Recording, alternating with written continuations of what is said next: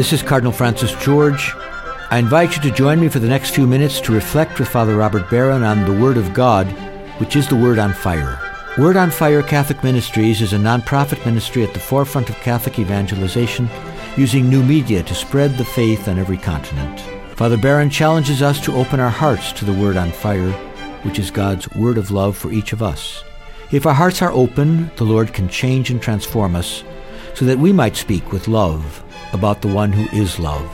The global benefactors of Word on Fire, with the support of the Archdiocese of Chicago, now present Word on Fire. Peace be with you. Friends, I recently came across a quote from an Anglican bishop. He said this Whenever Paul preached, there were riots. When I preach, they serve me tea. It's a sad commentary, I think, on the declension, not only in our preaching, but in our entire sense of just how explosive the message of Jesus is meant to be. When you read through the Acts of the Apostles, especially the second half of the text, chapters 13 through 28, you're just overwhelmed by the stories of Paul's raucous journeys through Palestine, Asia Minor, Greece, and Italy. He's met practically everywhere he goes by violent opposition. When he reaches Philippi, for example, he is promptly thrown in jail. When he preaches in Lystra, he's stoned by the crowd and left for dead. When he preaches in Athens, the people are a bit gentler. They just scoff at him. In Thessalonica, the crowds complain these people are turning the world upside down. When he preached in Ephesus against idolatry, indeed, a riot broke out. Now, I mention all this because our first reading is taken from the 13th chapter of Acts, and it puts us right in the middle of all this tension. Paul's in Antioch, he's gone into the synagogue, as was his wont, to proclaim Jesus as the Messiah. But then he added that Jesus was the Messiah not just for the Jews, but for the Gentiles as well. This infuriated so many of the pious Jews of the place that they had Paul, quote, expelled from their territory. Okay. Why in the world was Paul's preaching so explosive? What bothered people so much about him? Why was he harassed, exiled, expelled, imprisoned, stoned, beaten up, and finally put to death? And to turn the question around, why don't these things happen to us when we preach today? Why, when we preach, do they serve us tea? Well, here's a way I think to get at answering these questions. Paul's basic message was that there was a new king. He says over and over again, Jesus Kyrios, Jesus is the Lord. Now, as I've said before many times to you, those were fighting words in his time. Because a watchword of the time was Kaiser Kyrios, Caesar's the Lord. That's the way you showed your loyalty. If you greeted someone, you'd say Kaiser Kyrios. They'd say it back to you. We're both subjects of Caesar. So Paul says, not Kaiser Kyrios, but Jesus Kyrios. Jesus is the new king. And see, he was a king like no other. They knew all about kings. Kings were powerful people in the worldly sense. They had armies, they had lots of money, lots of political influence. Just look at the political figures in ancient Rome around Paul's time. Think of the Antonys and Octavians and Caesars and Ciceros. These were all very canny street politicians, people that knew how to maneuver and manipulate, people that knew how to raise armies, to fight ruthless battles. That's what kings were like. They were power figures. What's Paul's message? No, no, the real king, the real Kyrios, is not one of those types. The real king, the real kurios, is someone whom Caesar put to death. A crucified king. Now, see, that was an utter contradiction in ancient times. To speak of a crucified king was a contradiction in terms. Kings were powerful, kings were those who crucified others. When Paul says that the crucified Jesus is a stumbling block, it's a scandal, well, that's exactly right. No one understood that message. What's he saying? Real power, God's power, has nothing to do with these worldly games, has nothing to do with armies and power politics and manipulation. Real power has to do with the power unleashed by self emptying love. See, no one knew how to handle that message. That message didn't compute in that time. Nor, mind you, does it really compute in our time. One reason why, when we preach, they serve us tea, because we tend not to preach that radical message. Here's something else. If Jesus really is the king, then all the kings and magistrates of the world are not the ones to whom we owe final allegiance. Let me say that again. If Jesus is the king, then all these kings and magistrates are not the ones to whom we owe final allegiance. Now, mind you, I say final allegiance. Paul has nothing against legitimately constituted worldly authority. He has nothing against kings and governors in themselves, but he has a very serious problem with making those people the center and anchor of your life. No, no if Jesus, Jesus is the Kurios, he's the Lord, then he's the one to whom you owe final allegiance. Listen now, he can't simply be one religious figure among many. He can't just be one mildly interesting guru. He has to be unambiguously the center of your life. Jesus has to be the one around whom the whole of your life revolves. Now, I submit to you, in ancient times as in ours, that is a very challenging and deeply countercultural message. All the other kings, and listen, we got lots of them, don't we? We have lots of them in our time.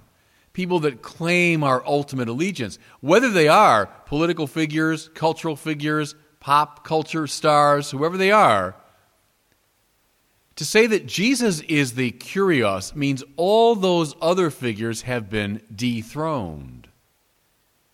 Again, do you begin to see why there were riots when Paul preached.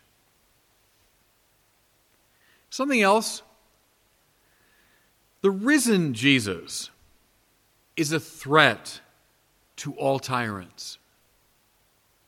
How come? Because tyrants in Paul's time, as in ours, are those who use fear, especially the fear of death, to oppress their people. Read any book of political history, cultural history, you'll find this motif, won't you? The tyrant's the one who manipulates, who gets what he wants through fear. He has big enough army, enough influence, he can frighten people into obedience. What are we most frightened by? We are most frightened by death. And so tyrants are always in service of death. Death is always their ally, death is their friend. What does the resurrection of Jesus from the dead mean? It means tyrants have lost their hold over us. Because in Jesus risen from the dead, we see that God's power is greater than the power, yes, even of death. Paul can say to the Romans, Nothing will separate us from the love of God, not even death itself. He knows that because in raising Jesus from the dead, God showed and declared his lordship over death. See, friends, when tyrants hear that message, they tremble. They get it. They get it. They know all about power politics. They can handle that. But what they can't handle is a real outbreak of the power of God. If people really are no longer afraid of death, tyrants don't have control over them. Now, if this sounds like ancient history, then look around just in the last few decades. When I was coming of age, tyrants were very much in vogue in the Soviet Union and in the satellite nations they controlled. How did those tyrants uh, do their work? They did it in the classic way, through fear, especially fear of death. When John Paul II showed up in Poland and began preaching the message of the resurrection, tyrants began to tremble because he was undermining their favorite tool to manipulate and dominate people through the fear of death. And we saw in our own time how a tyranny is undermined precisely by the power of this Christian message. John Paul had no armies, he had no tanks or guns, he had no worldly power, but he had this greater power of the gospel of Jesus Christ. And that's what Paul announces. Can you begin to see again why, when he preached, there were riots? Here's a little um, clue. When Paul was imprisoned in Philippi, read that section in the Acts of the Apostles, it's wonderful. It tells us he was chained in the back of the prison, he was shackled. And what was he doing? He was singing hymns. now, see, that is the sign of a free man. That's a sign of someone who's not afraid. The state is threatening him. Now, not quite with death yet, they'll get there. But they're threatening him now with imprisonment, which was bad enough. And what's Paul doing in the face of it? He is singing hymns. He's not afraid. Listen to how our reading for today closes. As Paul is being expelled from their territory, quote, he was filled with joy and the Holy Spirit. There it is again. When you can laugh at the powers of the world, they tremble because they know they can't control you. When you are filled with joy and the Holy Spirit, when they kick you out of the town, when you sing hymns, when they've got you chained in prison, they are afraid of you, and you're not afraid of them. That's why there were riots when Paul preached.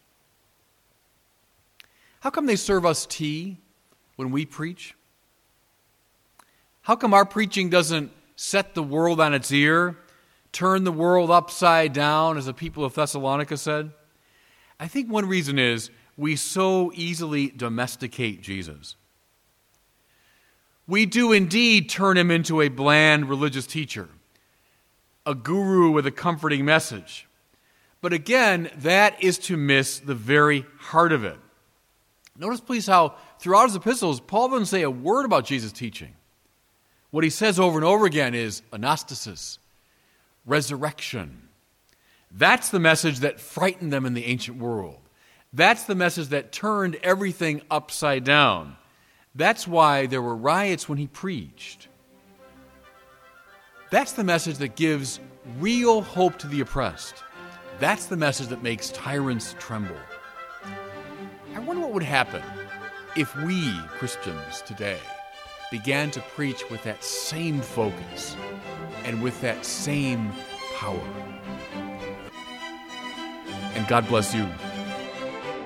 I hope you were moved today by the word on fire. I pray that together we might become a people on fire with love for God and neighbor here in Chicago and wherever these words are heard. Until we join Father Barron again next week, I'm Cardinal Francis George, and I pray that God will bless you and those you love. Father Robert Barron is combating the crisis of faith in our culture. Father Barron's expanded website can deepen your faith, give you new insights into scriptures, and help you become a better Christian. Go to wordonfire.org and tap into Father Barron's compelling videos, sermons, articles, and much more. Wordonfire.org. Connect with one of the Catholic Church's best messengers every day, everywhere.